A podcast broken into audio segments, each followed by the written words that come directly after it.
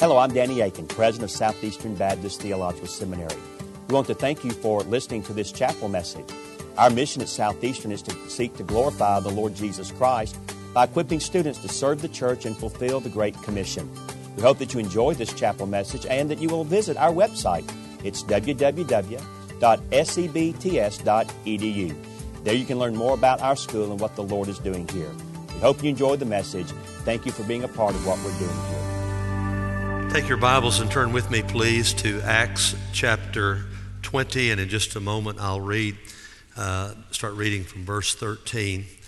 And I really appreciate uh, Dr. Akin. He has preached for me. I've been in two churches now for the last 26 years. I've been in four churches. I've been a senior pastor for the last 34 years. And uh, the last two, uh, he has preached for me and done a great job. Our people love when uh, Dr. Akin comes, and we just appreciate him and Charlotte and their boys and thank God for them. And it's been neat to see our kids grow up and uh, have these grandbabies, and I thank God for that. I want to talk to you a little bit about leadership today, and I know that uh, some of you are uh, really, maybe you're just about to be through with seminary, or maybe you've just started. Uh, I want to ask you, do, have you really thought about the kind of leader you are? Every person is a leader because leadership is influence, and every one of you influences someone at some level. So, if you influence other people, you need to do it in the right way. Are you going to leave the right kind of legacy as a leader? I want to talk to you today about legacy leaders. The text that we're in, I'm preaching through the book of Acts at uh, Bellevue, and we have come to the point at Bellevue in Acts chapter 20 where Paul is through with his ministry in the east. He is about to leave Achaia He's about to leave Asia. He's about to leave Macedonia. And he's about, in his mind, to go to Spain by way of Rome. But he is being sovereignly, supernaturally, spiritually drawn to Jerusalem, just like Jesus was. And uh, he's on his way there, and he passes by Ephesus, where he'd had this amazing ministry.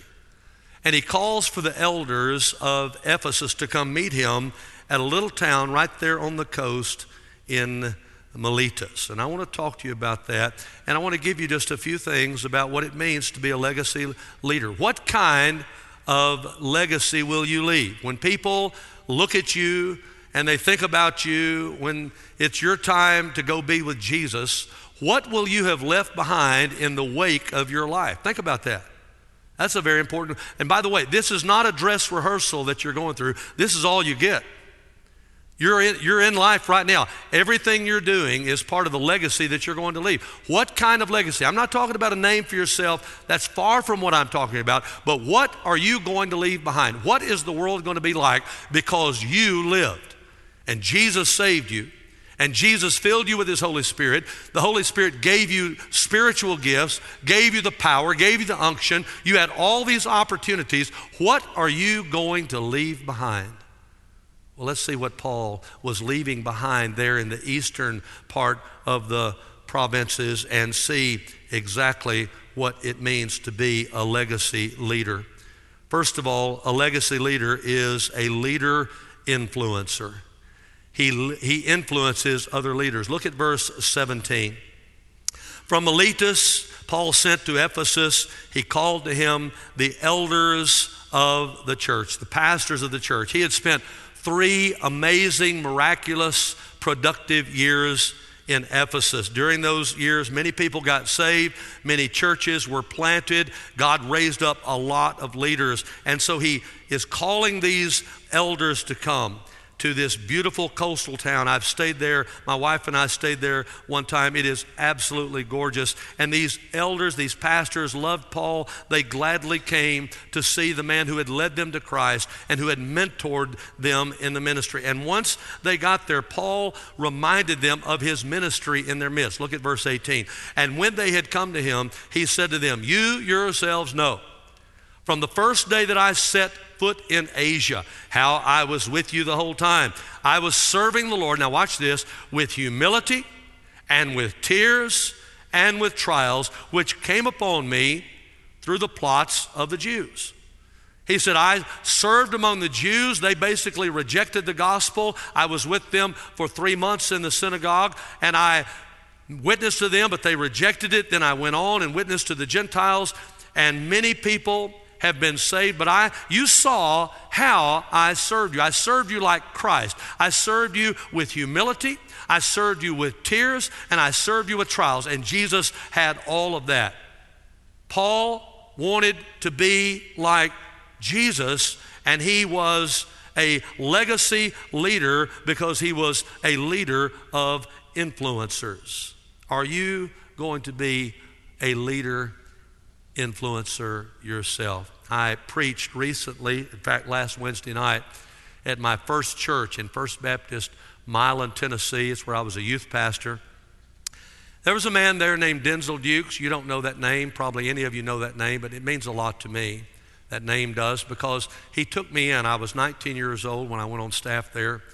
And Brother Dukes was just a simple guy. He didn't have any kind of PhD or a D-Min or anything like that. He, he had been to Southern Seminary, but he was a faithful pastor of a church, county seat church, about 400 people. And he took me in, and every time he, he would think about it, he would just take me with him to go hospital visiting.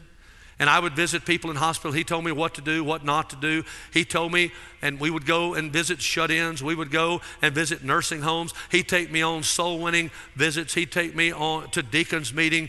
Uh, he would take me with him when he would do a wedding, and he would talk to me about it after it was over with. He would take me to do funerals, and I would watch that and, and see how he did it. And then what was really neat is he let me preach every other Sunday night at church. And I, that's where I started really preaching, where I sensed the call to preach. And I, you don't know Denzel Dukes, but boy, he means a lot to me because he took me in. He was a great influence on my life. I learned ministry from him. He influenced me. The fact is, you are going to influence somebody in the ministry. Leadership is influence, Everyone influences someone in some way. The question is, how are you going to be thought of? How are the people you're influencing going to think about you later on? Will they say, you know what, I love the Lord more because of you? I pray more effectively and fervently. I live in my Bible. I learned to love my Bible and live in my Bible because of that person. I love the church. I love the Lord's work in the church and I love to help other people and I share the gospel and I'm kind to other people even when they're not kind to me and I am faithful to my family. Are you influencing and leading someone else? Will you lead them to love Jesus more and to love people more? A legacy leader, first of all, is a leader influencer. Secondly, is this a legacy leader is a gospel sharer.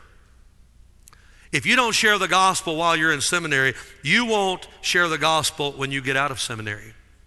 Look at verse 20. How I did not shrink from declaring to you anything that was profitable and teaching you, notice, publicly and from house to house, solemnly testifying to both Jews and Greeks of repentance toward God and faith in our Lord Jesus Christ. Paul taught the gospel, preached the gospel, proclaimed the gospel both publicly and privately. He was doing it publicly in the synagogue. And after three months, they ran him off. They blasphemed against the name of Jesus. So he goes next door, down the street, wherever it was, to the hallway of Tyrannus, a local philosopher. In Tyrannus, that sounds like tyrant, doesn't it? That's exactly what it meant. And some people think that the students had given that philosopher his name. That, you're supposed to laugh right there. Anyway, anyway. And maybe, maybe there's a Tyrannus here on staff. I don't know. But anyway, uh, Tyrannus would let Paul have his philosophy house during the heat of the day from 11 in the morning until 4 at night. Now, Paul would work in the leather shop, that is the tent shop, from 6 in the morning until 11. Then he'd go to the hallway of Tyrannus, and for five hours he would lecture and teach. And then from about four o'clock, when Tyrannus would take it back over, Paul would go back to the sweatshop, back to the leather shop, and work for another two hours. He worked 12 hours a day, seven days a week. And we complain about having a 40 hour work week. Paul said, No, I work 72 hours. I work 72 hours. And I share the gospel. I did it in the synagogue, I did it in the, in the speaking house, the, the lecture hall of Tyrannus. And the Bible says, how, how effective was that, by the way? In just two years of him doing that, Acts 19, verse 10 says, this took place for two years, so that all who lived in Asia heard the word of the Lord, both Jews and Greek. Everybody heard the gospel. They'd come to town and they'd say, Hey, have you heard that guy, that Christian guy, that, that follower of Christ guy that's speaking over there in the hall of Tyrannus. And they would go, and many of them would get saved, and they'd go back, and they'd get baptized, and they'd plant churches. In fact, I just got through reading the book of Revelation, got, just got through reading the New Testament through, and all the churches there in the first part of Revelation Ephesus, Smyrna, Pergamum, Thyatira, Sardis, Philadelphia, Laodicea, not to mention Colossae, were founded during that time there Paul was in Ephesus. In only three years, the whole area that knew nothing about the gospel in three years was totally evangelized. People were hearing the gospel, they were being saved. Why? Because Paul knew a legacy leader as a gospel sharer. This past Saturday morning, my wife and I, we've been married 37 years. We went out and knocked on about a dozen doors, and we had a little gift bag from Bellevue, and we had a little uh, a movie in there called the Jesus movie that's been seen by over a billion people in the world. And we walked up and we had a little bag of popcorn in there for their microwave so they could eat it. And it, you know, if we'd really been serious, we would have put some peanut M&Ms in there to go with it. But anyway, we we went up, knocked on the door, and said, Hi, I'm Steve Gaines from Bellevue Baptist Church. We're in the neighborhood. We're praying for people. We're also giving away these gift bags. We'd like to give this to you. And uh, it's got the Jesus movie in it. We'd love to see you uh, look at that. Is there any way we can pray for you? I got to share the gospel twice, didn't lead anybody to Christ, spread a lot of seed. Other teams went, other people saw people get saved. We sent out about 1,500 people. We worked with 30 churches last Saturday. We went all over. We did about 55 projects all over Memphis, sharing Jesus Christ. And people would ask us, Why are you doing these projects? Why are you serving us? We'd say, Because we love the Lord Jesus and we'd share the gospel. Can I just make a statement? If we will share the gospel, people will get saved. Are you telling people about Jesus? You're not a leader if you don't tell people about Jesus. You're not a Christian leader if you're not telling people about the Lord. Jesus said, Follow me, and I will make you fishers of men. You need to pray for lost people. Do you have a list of lost people that you pray for every day? Pray for them to be convicted, to be converted, and for God to send them a contact, and let that contact be you. And don't just pray for lost people, share your testimony. Kind of like the guy that said, Once I was blind, now I can see. What do people do with that?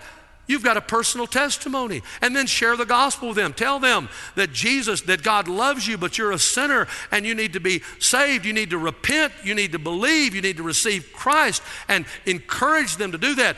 The Bible says that Paul was persuading people to do that. Daily he was dialoguing, dialegomai with people, and then carry a gospel tract. I love to carry the little gospel tract by Billy Graham, Steps to Peace with God, and then invite people to church. Do all or any of the above, but every day have your heart focused on being a gospel sharer. That's a legacy leader. Number three, a legacy leader is also a task completer. He doesn't just, or she doesn't just start something, but they finish it. Look at verse 22. And now, behold, bound in spirit, I'm on my way to Jerusalem, not knowing what will happen to me there, except that the Holy Spirit solemnly testifies to me in every city, saying that bonds and afflictions await me. Paul, like Jesus, was on the way to Jerusalem. And everywhere he would go, a prophet would say to him, Hey, you go on if you want to, but Holy Spirit's saying you're going to have chains you're going to have persecution. But you know what? None of that deterred Paul. He was determined to finish the mission. Look at verse 24. But I do not consider my life. Oh, you need to get to this place. I do not consider my life of any account as dear to myself, so that I may finish my course and the ministry which I received from the Lord Jesus. To do what, Paul? To testify solemnly of the gospel of the grace of God.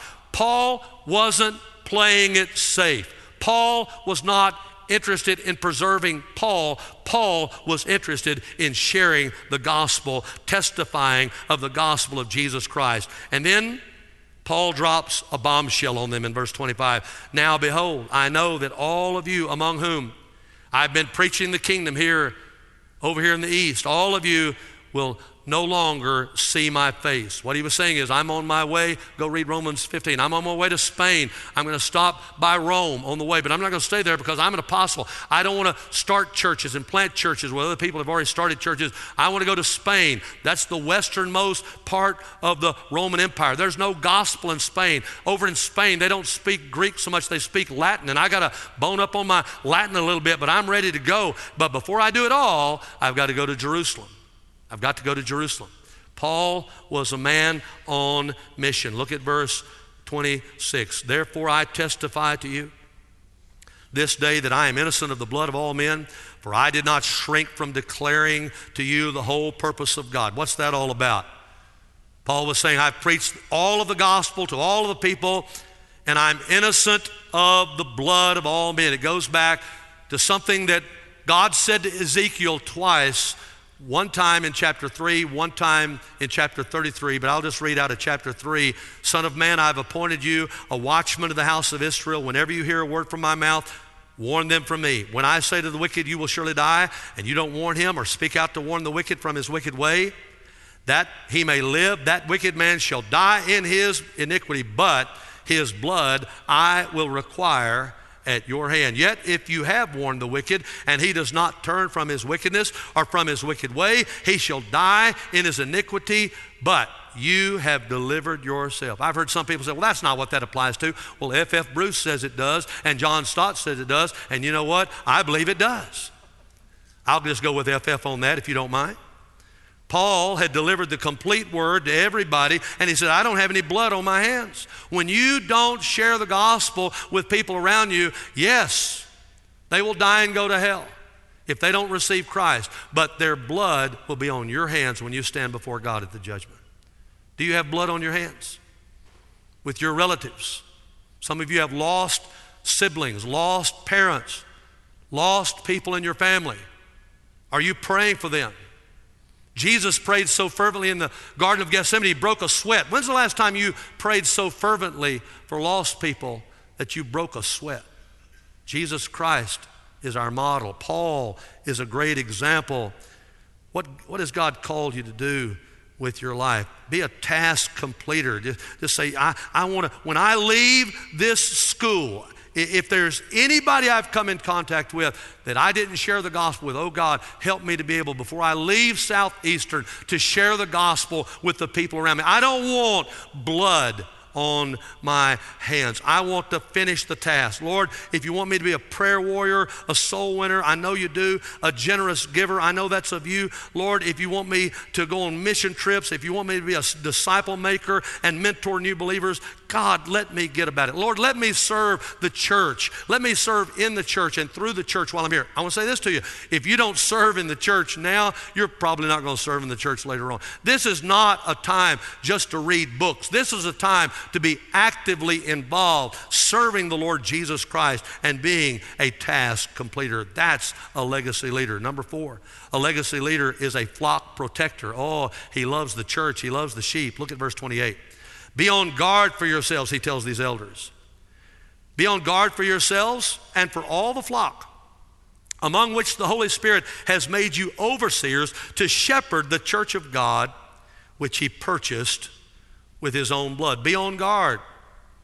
Turn your mind to, be concerned about, care for, devote yourself to, devote yourself to the flock. Here is what pastors need to focus on he says, guard yourselves and then guard the church. Guard yourselves and for all the flock. Guard yourselves. Stay close to Jesus. Stay pure. Stay clean before Jesus. Walk with Jesus in a circumspect way and then be on guard for the flock. Watch for the christians around you. Be their overseers. The holy spirit has made you them their overseer episcopos their spiritual guardians if you will by the help of the lord. He has made you their shepherd. He has purchased, purchased them with his own blood. You are to shepherd them poimano to herd them to feed them to guide them to look after them to protect them to supervise them. God wants you to take care of your churches. And then he says in verse 29 I know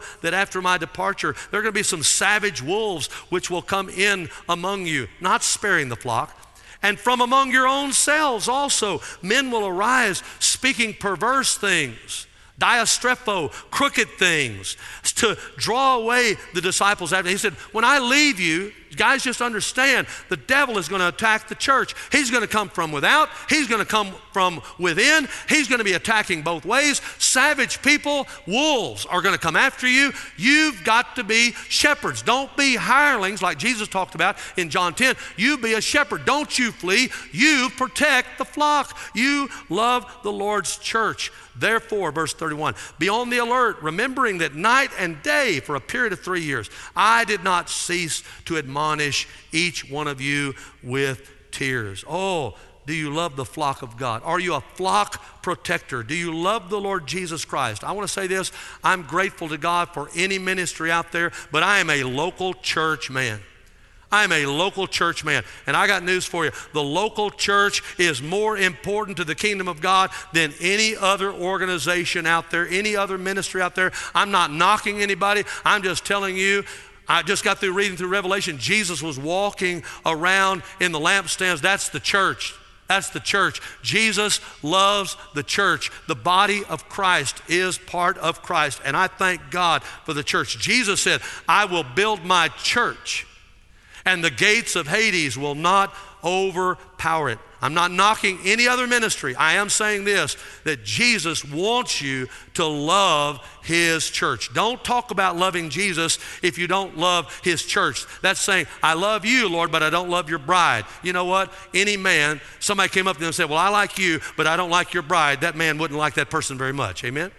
So you need to love the church. Jesus died for the church. Jesus wants you to be a legacy leader, and that involves you being a flock protector. Number five, be a Bible believer if you want to be a legacy leader. Very quickly, my, one of my favorite verses in the Bible is verse 32, a great memory verse, by the way. And now I commend you to God and to the word of his grace, which is able to build you up and to give you the inheritance among all those who are set apart, sanctified, I commend you. Paratithemi, to give over, to entrust. I, I commit you. I commit you to the word of grace. I commit you to the word of God. I'm leaving you, but the word of God is not leaving you. It will build you up. It will make you spiritually strong. It will give you an eternal reward, an inheritance among all the other Christians who are sanctified and set apart for Jesus Christ. Oh, the Word of God builds us up. Danny said, I'm sorry, Dr. Akin said, said that we just had our 11th grandbaby and born like a week or two ago. And our kids, I'm telling you, they're just having kids all the time. It's like we answer the phone and we say, Are you pregnant? I mean, it's just, it's just all the time. And every time you turn around. And so, and so we, we uh, this new one is Ainsley. She's a precious little girl. And she loves milk. I mean, she loves milk. Why? She's a baby. And the way she loves milk is the way you ought to love the Bible. Peter said in 1 Peter chapter 2, verse 2, listen to this. Like newborn babies, long for the pure milk of the word, so that by it you may grow in respect to salvation. The more you read the Bible, the more it reads you, and the more it reads you, the more you want to read the Bible. And you can't get enough. It's like licking salt if you're thirsty. You just want more. You know, it's like, I got to have more Bible. I got to have more of the Word. I can't get enough. I want to read it. I want to study it. I want to memorize it. I want to meditate on it. I want to pray it. I want to believe it. I want to trust it. And I want God to let me be really part of what He's doing. Uh, this, this, this man of God was, was a man who believed the Word. Number six, a legacy leader is not only a Bible believer, but he's a diligent worker. Hey, look at me just a minute. Don't be lazy. Not an amen in the bunch. I'll give you another shot at it. I was preaching one time in a country church, nobody was saying amen. I went down, Brother Danny, and I looked up back up, at the pulpit and I said, Amen. And I came back up and kept reading, Amen. I knew good preaching when I heard it, Amen. All right, that's right. They wouldn't do it, I'll do it. So I'm going to give you another shot. Don't be lazy. Amen. Amen. Don't be lazy. Paul was a diligent. Look at this. He said, I've coveted no one's silver, gold, or clothes. You know, John the Baptist had one set of clothes. Jesus had one set of clothes. Don't be enamored by all that stuff. Don't be caught up in style and all that stuff, gold and all these. Don't get into possessions. Don't get into all that.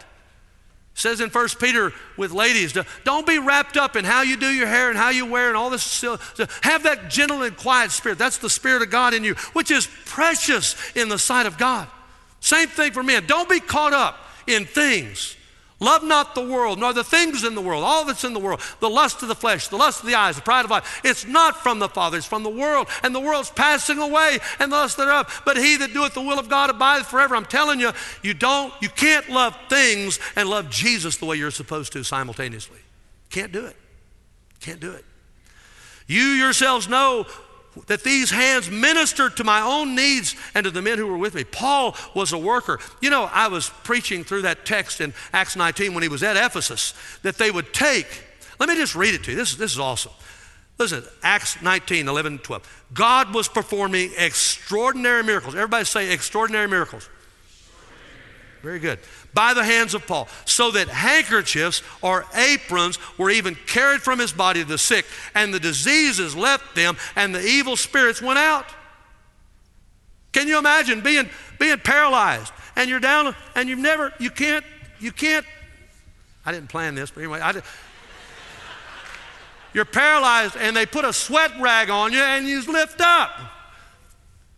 Can you fathom that? You say, what that's all about? I don't know all that's about, but I want to tell you what I think it is. Paul worked, worked, worked.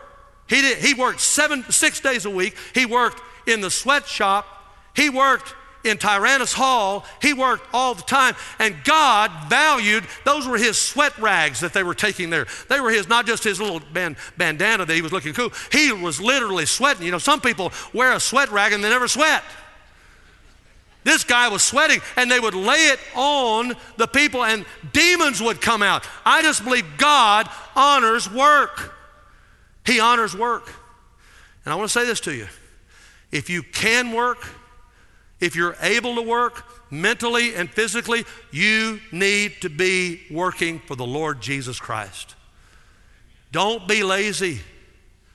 The Bible says that God wants us to work. 1 Thessalonians 4:11, make it your ambition to lead a quiet life and attend to your own business and work with your own hands just as we commanded you. Did you see that? God says attend to your own. Anybody ever told you to mind your own business? Don't get mad at them. They're just quoting scripture. 2 Thessalonians 3 For even when we were with you, we used to give you this order if anyone is not willing to work, they're able to, but they're not willing to, then he is not to eat either. I got news for you. If you're just lazy, the government doesn't owe you anything and the church doesn't owe you anything.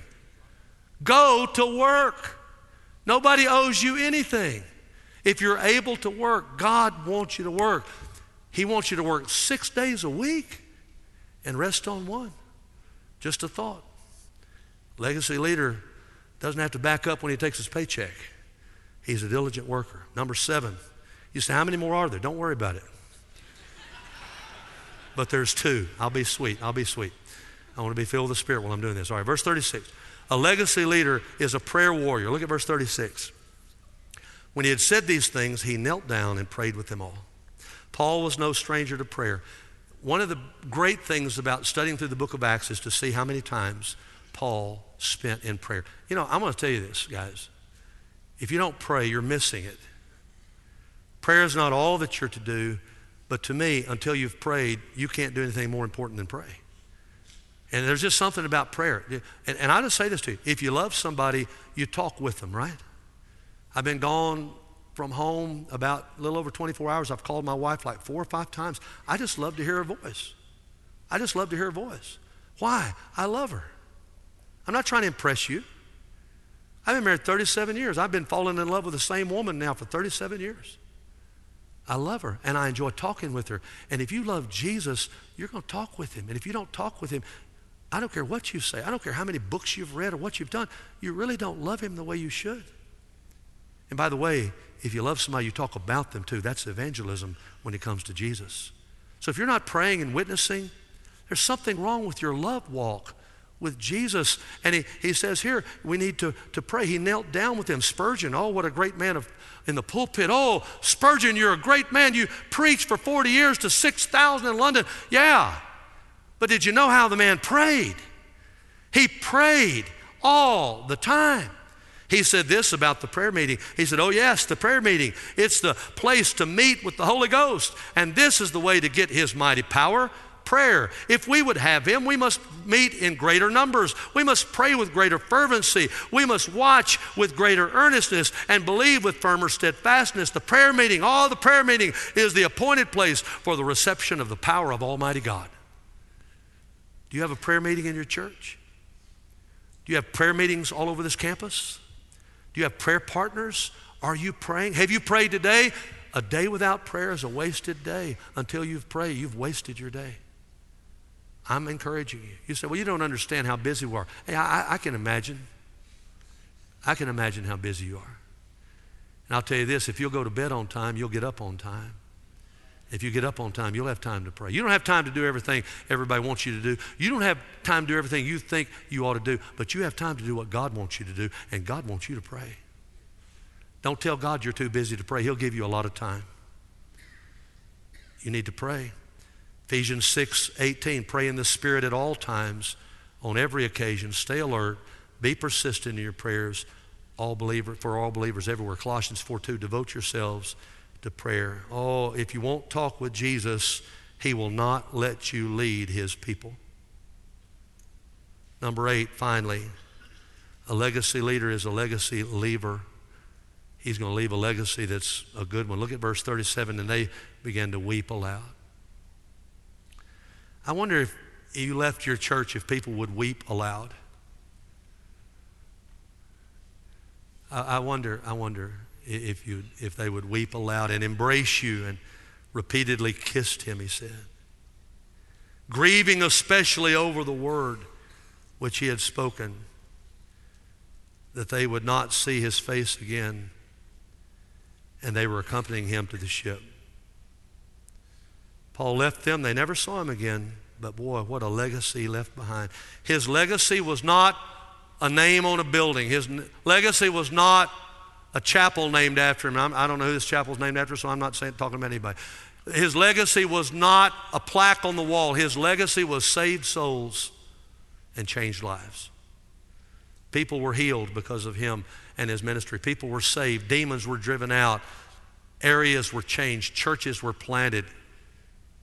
In fact, in, how can you explain the book of Acts? In 30 years, they reached the whole Roman Empire with the gospel. And it's taken us forever to reach our little areas. They had something. They were involved in something. They had, a, they had something, President, they had something, Brother Danny, that, that we're, not, we're not doing. I don't, know, I don't know all that it is. But I want to be more like them. I want to leave that kind of legacy. I want to leave behind godly people like that. Danny didn't tell you, but I'm about to turn 60. No big deal. I was just 20 the other day. You'll know what that's about. I had little kids around me just the other day. Now I've got their little kids around me. And I think about what it's going to be like to see Jesus. I think about that a lot. Lord, is the world any better because I was there? Did the kingdom advance because I was there? Or was I on my mission or yours? Was I doing my thing or your thing? I would just encourage you to think about the leader you are. You are a leader. You have influence with someone. In fact, you have influence with people that would never be influenced by me. So you're leading some people. How are you going to lead? Make sure, if you want to be a good leader, and this is the last thing I'll say, make sure, if you want to lead others, that you're being led by the Lord. He leadeth me. Oh, blessed thought. Oh, words with heavenly comfort fraught. Whate'er I do, where'er I be, still 'tis God's hand that leadeth me. And when on earth my task is done, when by His grace the victory is won, in death's cold wave I will not flee, since God through Jordan leadeth me. He leadeth me, He leadeth me by His own hand. He leadeth me. His faithful follower I would be, for by His hand Jesus leadeth me.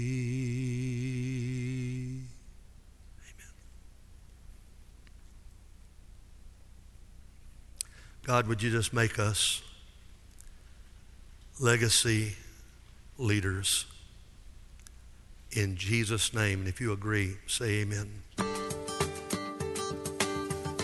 Thank you again for listening to this chapel message from Southeastern Baptist Theological Seminary. If you are thinking about theological education on the undergraduate or graduate level, including doctoral studies, we hope that you consider us. If you also find these chapel messages encouraging and a blessing to your walk with Christ, we hope that you will consider financially supporting Southeastern. Our graduates are literally serving the kingdom across this globe, working to carry the gospel of Jesus Christ to a lost and dying world. Your gifts will help to train more, and they will serve as a worthwhile investment in God's kingdom. You can find more information about attending Southeastern or supporting us financially at www.sebts.edu. We covet your prayers and trust that God will bless every good work you do for His glory. Thank you for joining us in our chapel services.